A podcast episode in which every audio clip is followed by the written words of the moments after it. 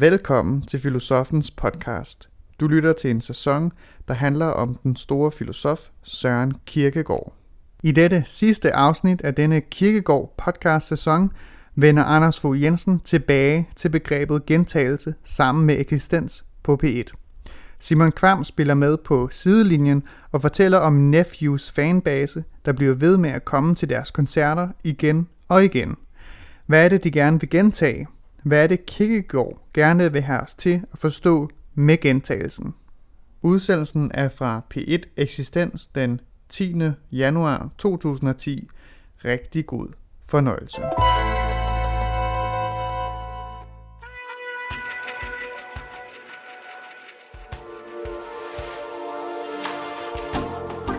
Hvad vælge gentagelsen er at give tyngde til livet.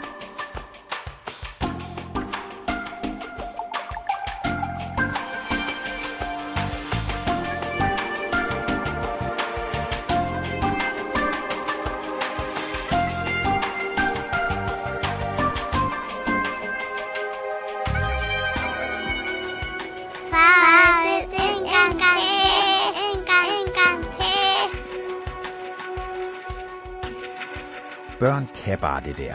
Glæde sig ved og insistere på gentagelsen. Alting bliver bedre af at blive gjort igen. Er en bog god, skal den læses igen. En film skal ses igen, igen og... En gang til. Derimod er gentagelsen næsten blevet en pest for os voksne. Vi hader genudsendelser, rutiner og monotont arbejde. Vi indretter os i et projektsamfund, hvor alting er midlertidigt, og jubler, hvis vi finder et arbejdsliv, hvor hver eneste dag giver nye udfordringer. Jeg selv har lige gjort det modsatte, valgt en gentagelse. Programmet, der tager fat i livets største og mindste spørgsmål og sætter dem i et filosofisk perspektiv, er her igen. Jeg hedder Bjarke Stenter. Velkommen tilbage til Eksistens, et program om filosofi og de tanker, der gentager sig.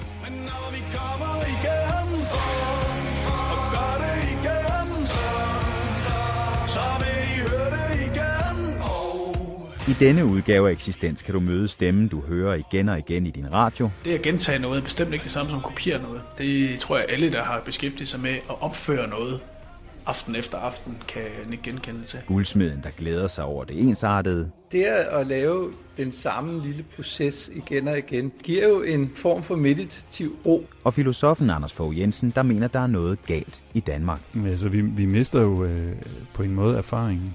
Om en halv time kan du høre en tolkning på ugens citat. Mennesket er frit i det øjeblik, det ønsker at være det. Og om cirka 40 minutter kan du høre højskoleforstander Jørgen Carlsen fortælle den provokerende tanke, det er, at det almindelige er fantastisk. Men først dykker vi ned i gentagelsens monotone rytme. Hver lille slag flytter så metallet en lille smule, og så kører jeg en cirkel rundt om pladen. Det der med at sidde og, og, og sammenføje ting, øh, og, være, og, og gøre noget præcist og få det sat sammen, det synes jeg, det giver mig en enorm ro, og det giver mig også en, en stor fornøjelse at gøre en ting, som jeg kan, og jeg kan bevise over for mig selv i løbet af hele dagen, jamen hold da op, du kan jo godt sidde og file lige og få tingene til at passe, og du kan sørge mig også løje dem sammen, så det ser nogenlunde pænt ud. Og til allersidst kan du lave det, så det ser rigtig pænt ud. Det vil sige, det giver en, øh, det giver en arbejdsglæde, som, og en skaberglæde, altså, og, det, og, og arbejdsglæden er jo også meget forbundet med, at man, at man gør noget, man føler, man er god til. Claus Bjerring er guldsmed i København, og i hans værksted op under loftet i en bygning i Goddersgade, kan man dag ud og dag ind høre banke, save og slibe lyde. Og ser man rundt i de små glasskabe på værkstedet, kan man også finde eksempler på de gentagelser, der bliver til forskellige helheder. En glinsende sølvkande med tusinde små bankemærker, en kæde skabt af en masse helt ens hjerter og et stort solidt arbejdsbord i træ med et virvar af små forskellige mærker der alle sammen fortæller historien om mange timers arbejde fordybet i gentagelsen. Så kan jeg jo godt nogle gange synes, hold da op, hvor det kedeligt. Jeg gider for eksempel nødig, og jeg vil helst ikke sidde og lave 10 par øresmykker, fordi det, selvom det også er en gentagelse, så synes jeg, det er dybt kedsommeligt at lave den samme ting igen og igen, fordi så bliver det jo bare en kopi Men at lave en halskæde, der består af 60 ens led, som jo egentlig så godt kunne have været 30 par øresmykker, det synes jeg er sjovt. Altså, fordi så får man ligesom, så gentager man processen og, og får dannet en helhed. Gentagelsen for guldsmeden Claus Bjerring handler altså om en rejse mod en helhed. En bevægelse og en rytme, der både gør ham dygtigere og giver mening netop fordi det er en bevægelse mod en helhed og ikke en kopi.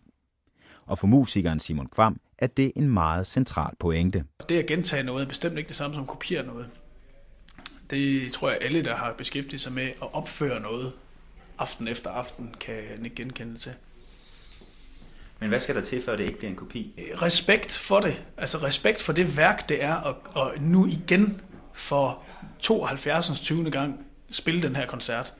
Eller spille det her teaterstykke. Altså det tror jeg, respekten for igen at gøre det og forberede sig, som var det til fucking premieren. Altså, øh, det, det er noget, vi meget hylder, øh, hylder i jo det der med sådan ligesom at altså, forberede os intenst, gøre vores ting. Altså, hver især har jo sine mærkelige rutiner og sin måde at gå ind i sig selv en halv time før koncerten og begynde at sige, hey, oh, mm, og sådan noget, ikke? Altså, at blive ved med det og gøre det, og, og, og, og i, øvrigt, i øvrigt også gøre det, når der er 300 mennesker i øh, Holbæk, lige så vel som når der er 50.000 på orange scene. Øh, virkelig have sådan respekt for det værk, som vi skal ind og lave. Ikke kun for publikum, men også for vores egen musik. Vi plejer altid at snakke om, at det, der sker i en koncert, det er noget, der sker i en eller anden sky af energi mellem publikum og os. Altså, det er ikke os, der står og laver noget, som nogen så kigger på. Øh, det er os, der sender noget ud, og så er der nogen, der sender noget tilbage, og så sker der en eller anden mærkelig ting, som gør et eller andet kraftfelt. Og det kan kun komme frem, det der kraftfelt, hvis vi, øh, hvis vi tager os nok sammen til at, at, at sende det stærkt nok ud. Gentagelsen skaber altså et slags kraftfelt for Nephew, især hvis de er konsekvente omkring den, og hele tiden sørger for, at den ikke bliver til en kopi. Og måske er det derfor, vi i resten af samfundet flygter fra gentagelsen, fordi den opleves som en kopi, frem for en rejse mod en helhed. Der er i hvert fald ingen tvivl om, at gentagelsen er ved at vige pladsen for det midlertidige projekt, siger filosof Anders Fogh Jensen. Som jeg ser det, så er øh, der en måde at øh, organisere og øh, fordele os på, der bliver at blive meget udbredt, som er projektet. Og et projekt er præcis noget, der ikke gentager sig.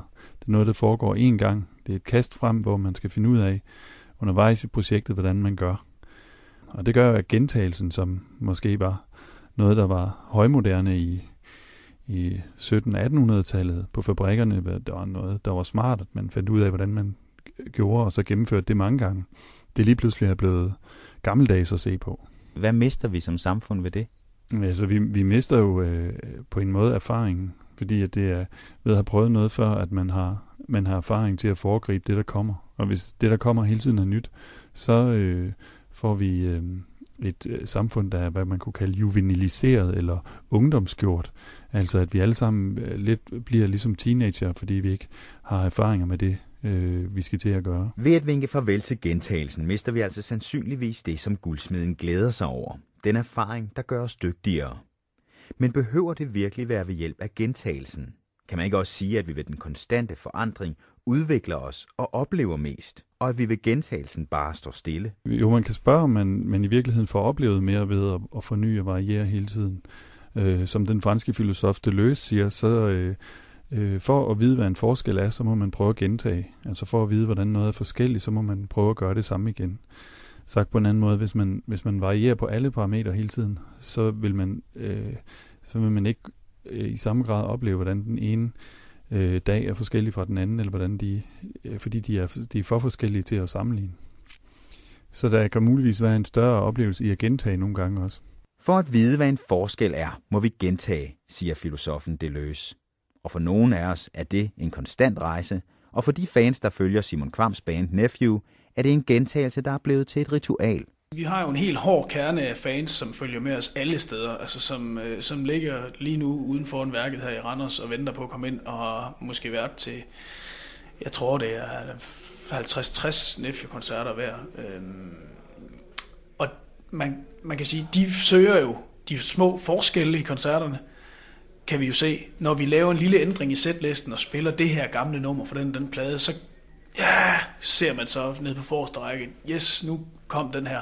Men man ser jo også, nu kommer movieklip, og nu kommer de store hits, som altid skal være der hver eneste gang. Ikke? Altså, dem, dem elsker de også, og dem opbygger de så deres rutiner til. Øh, øh vores fans har opbygget mange sådan små, øh, hvad kan man sige, danseserier, hvor øh, en eller anden sirene bliver markeret med en finger, der kører rundt op i luften, og nogle klokker, de er to knytnæver, der kører sammen og sådan noget. Altså, og det kører gang på gang på gang på gang til, til, til hver koncert, den her, deres ritual, deres gentagelse.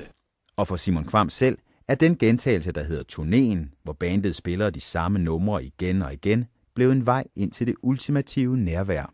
Øh, Jeg har netop øh, gjort mig en del tanker om det på den her turné, fordi jeg har prøvet virkelig at udfordre mig selv på det punkt, der hedder, hvad sker der mellem numrene? Altså fordi, at vi i Nephew er jo et band, som virkelig hylder det stramme, og det ikke improviserede. Altså, der er jo ikke noget, der kan få hårene til at stride på os, som det at sige solo. Altså, det hader vi jo øh, helt vildt, og, og det er i hvert fald ikke en del af vores æstetik. Det er jo at spille numrene sådan, som vi har planlagt dem. Inden for det kan der så ske alt muligt. Altså, de kan få en meget forskellig farve fra aften til aften, og de kan ligesom nogle gange blive meget mere intense end andre gange, osv. osv. Det er en diskussion i sig selv, men det jeg vil frem til at sige, det var, at når vi så spiller de her numre, så kan jeg jo netop, fordi det er så stramt og styret ind i musikken, så kan jeg mellem numrene løse helt vildt meget op, og virkelig lege med det der med øh, at være nærværende, og være menneskelig.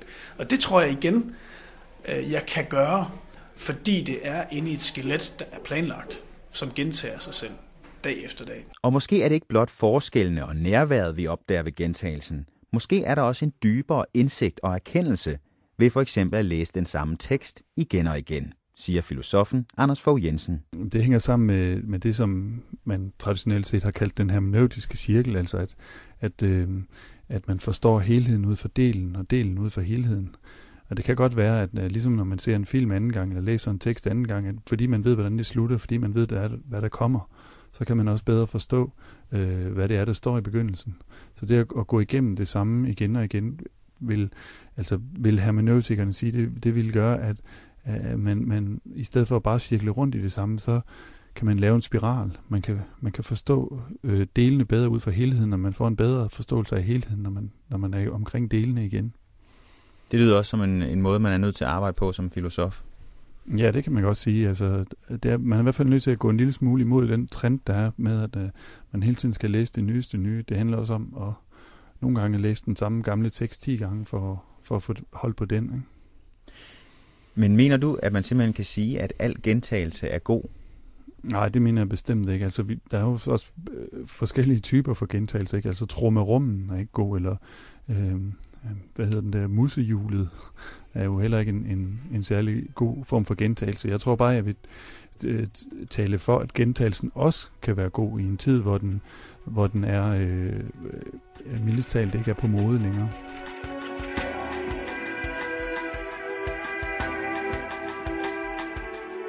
Gentagelse og erindring er den samme bevægelse, kun i modsat retning. De hvad der erindres, har været, gentages baglæns, hvorimod den egentlige gentagelse erindres forlæns. Derfor gør gentagelsen, hvis den er mulig, et menneske lykkeligt, mens erindringen gør ham ulykkelig.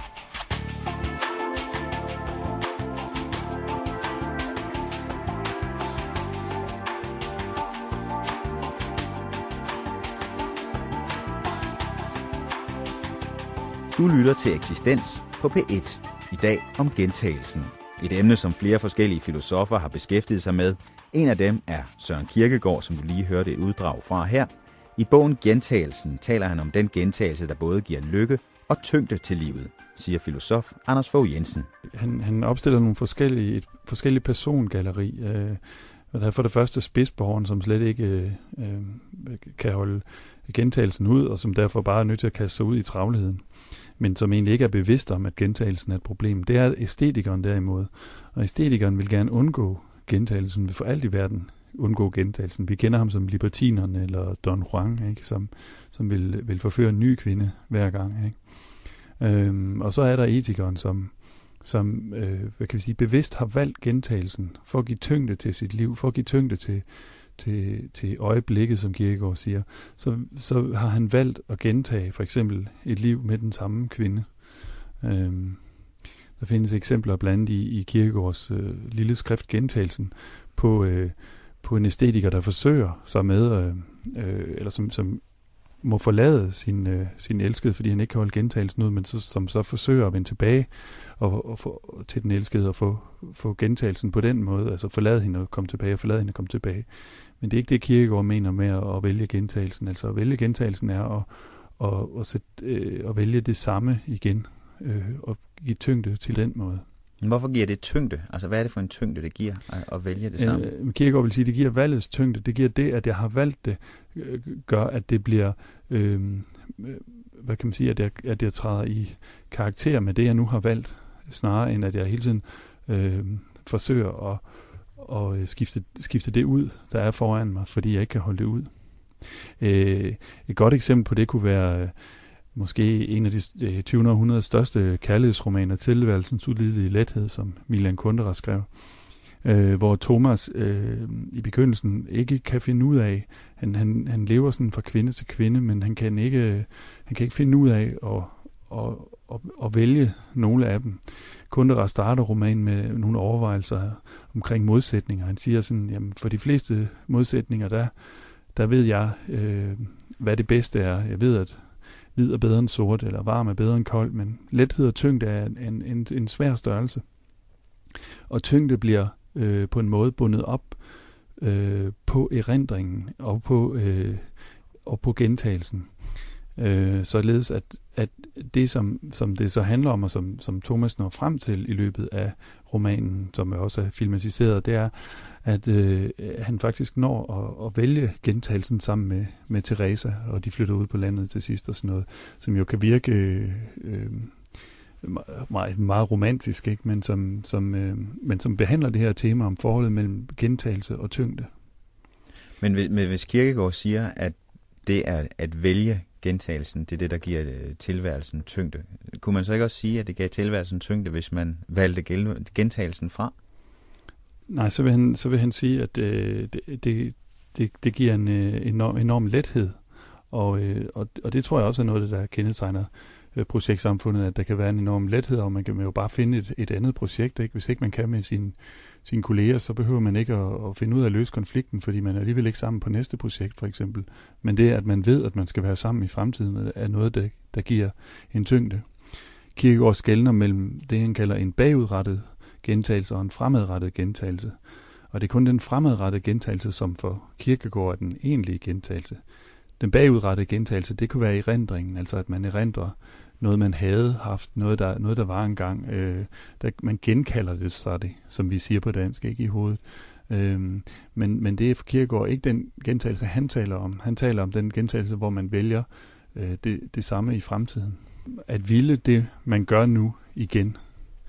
Øh, altså Kierkegaard siger, at det er det, der skal til, øh, eller det er det, det der i lykken ligger, at man vælger at gøre det, man gør nu, og vælger at gøre det igen. Øh, Øhm, og han siger ovenikøbet, at øh, det kræver mod at ville den gentagelse. Det er sådan set på en måde lettere at være æstetiker og, og sige, nå ja, det gik heller ikke det her forhold, jeg prøver lige igen, jeg prøver lige igen. Men det kræver mod at vælge netop dette arbejde, denne øh, familie, denne kvinde, øh, dette sted at bo, øh, og vælge at gentage det.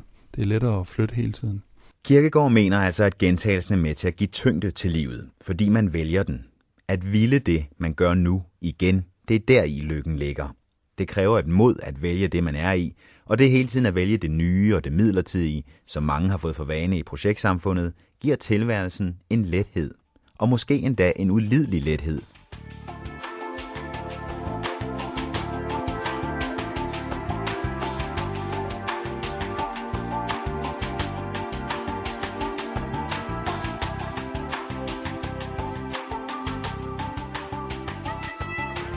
Hvad om en dæmon en skønne dag eller nat sneg sig efter dig ind i din ensomste ensomhed og sagde til dig, dette liv, som du lever og har levet det, skal du leve endnu en gang og utallige gange mere. Og der vil intet nyt være i det, men hver en smerte og hver en lyst og hver en tanke og hvert et suk og alt usigeligt småt og stort i dit liv skal vende tilbage til dig. Og alt sammen i den samme rækkefølge. Og således også denne æderkop og dette månelys mellem træerne og dette øjeblik og jeg selv. Tilværelsens evige sandur vendes om igen og igen.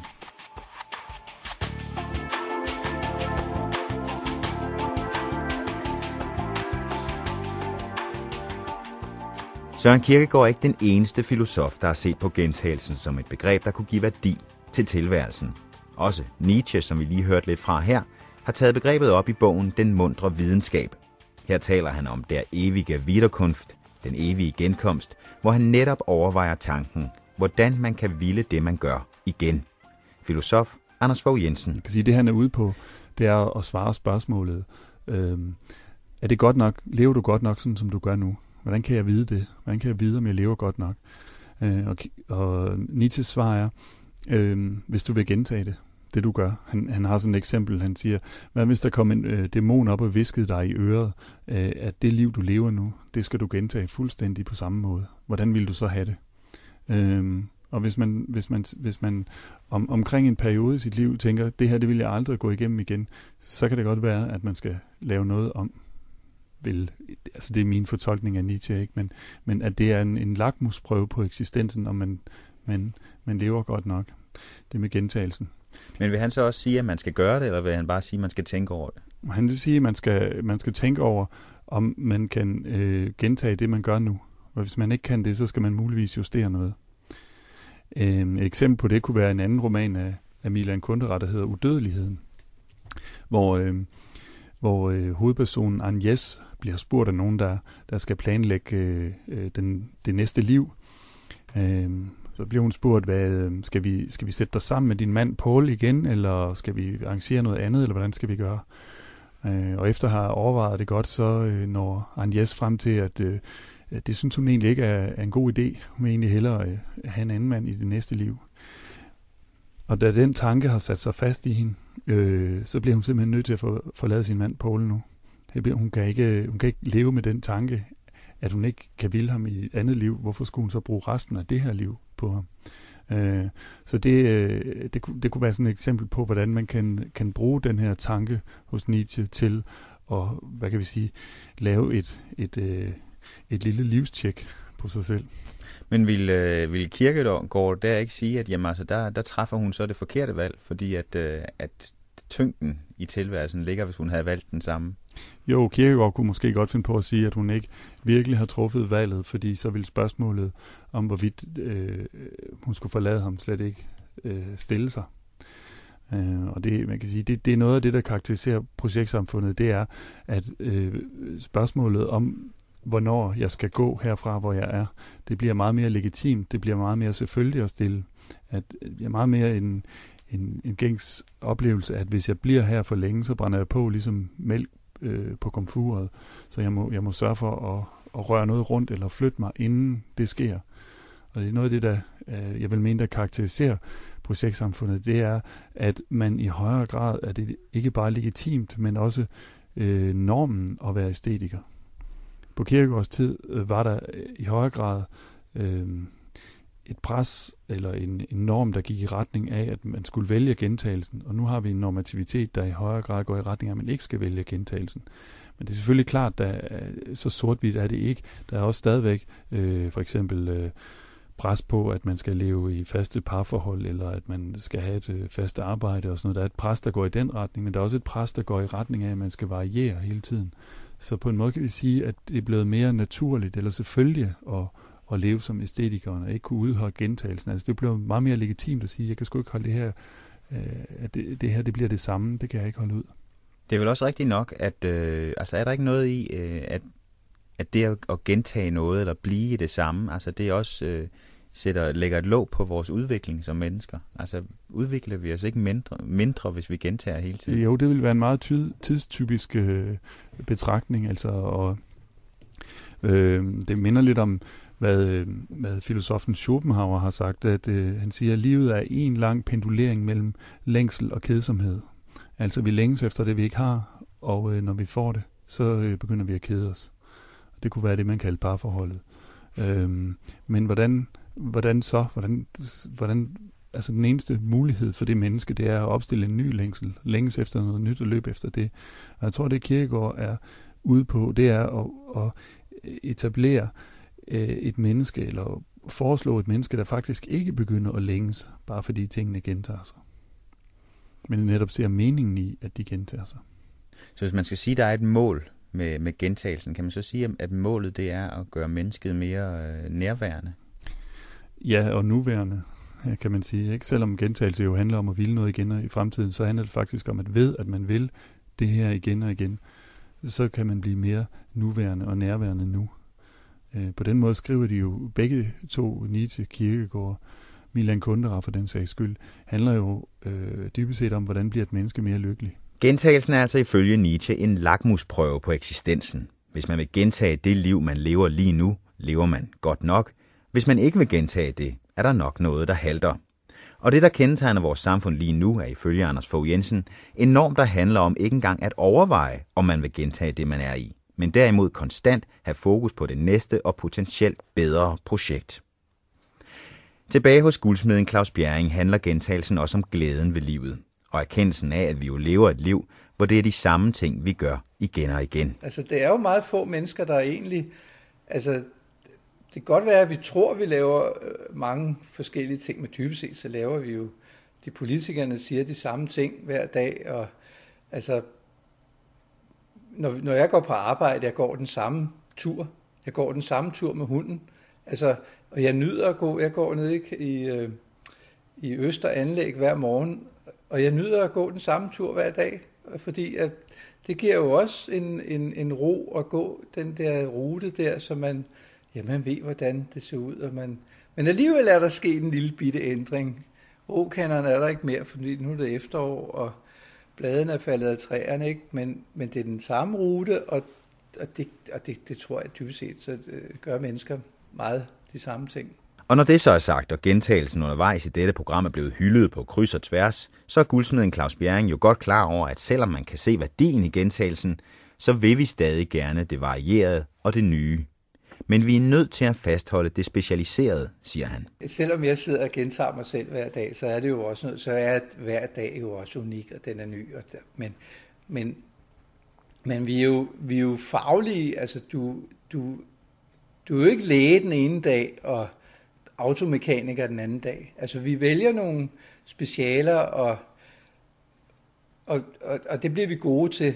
Og hvis du er læge, så er du, så er du ikke Øh, hjertekirurg den ene dag, og, og, øh, og fodlæge den, den næste dag, eller, eller øjenlæge.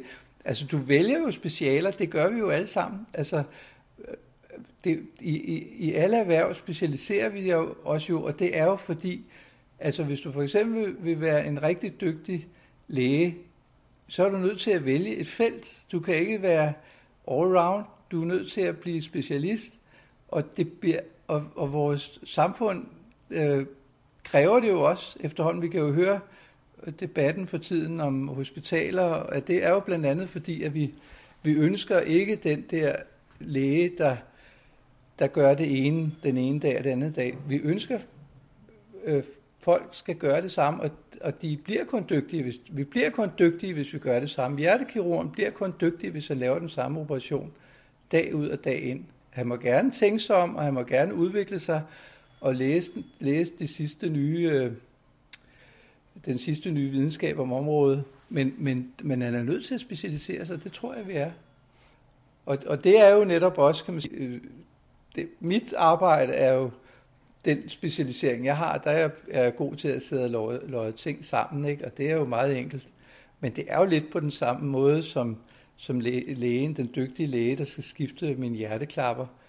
Altså, han skal jo også øve sig hver dag. Og så så, så vi, vi vil gerne, jeg mener gerne, vi, jeg mener, at mennesker vil gerne specialisere sig. Og det har vi altid gjort, lige siden oldtiden har vi gjort det. Vi er altså nødt til at forsøge at forene det, at vi lever i et projektsamfund med ønsket om at have specialiserede mennesker, siger filosof Anders Fogh Jensen. Vi kan ikke sådan afskaffe projektsamfundet, så vi er nødt til at forholde os til det vilkår, at, øh, at projektet og fornyelsen og selvudviklingen hele tiden er noget, som vi ikke bare bliver påduttet, men også noget, som vi faktisk gerne vil. Øh, men jeg synes godt, at man kan arbejde for at lave en lidt mere en forsvarstale for gentagelsen og gentagelsens kvaliteter. For det at læse teksten igen, for det at, at gentage det, der var godt, øh, for det at, at, at ture og ville gentagelsen, øh, velvidende, at, at det jo øh, det aldrig bliver helt ligesom kirkegårds etikere. Hvordan gør du selv det? Øhm, en af de måder, jeg gør, det er, at jeg øver mig en masse på tango. Øh, fordi jeg kan ikke holde den form for dans ud, hvor jeg hele tiden skal opfinde mine trin. Øh, så jeg, jeg, jeg lærer nogle, nogle systemer i tango, som jeg så prøver at, at gentage og øve og gentage.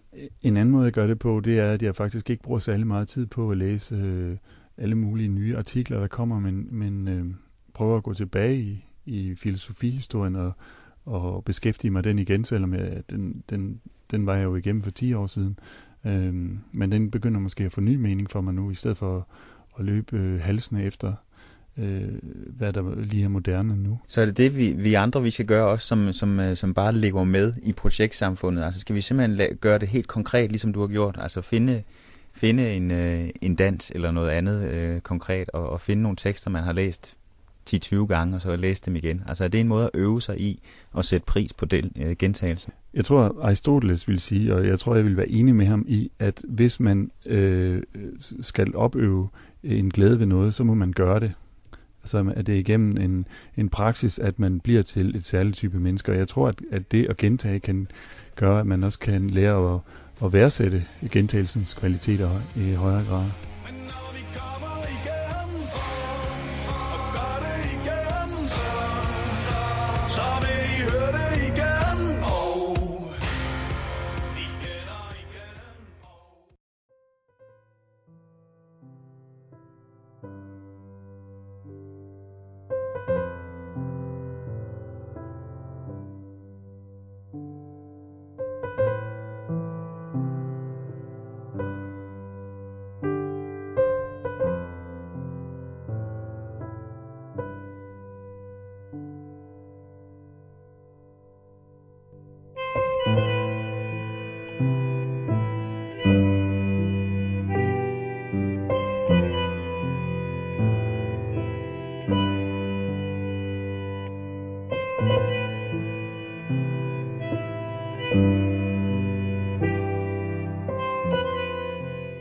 Du har lyttet til Filosofens podcast. Se mere på min hjemmeside, filosofen.dk, og tag med mig på dannelsesrejse. Se dannelsesrejser.dk. Mit navn er Anders Fogh Jensen. Tak fordi du lyttede med. Thank you.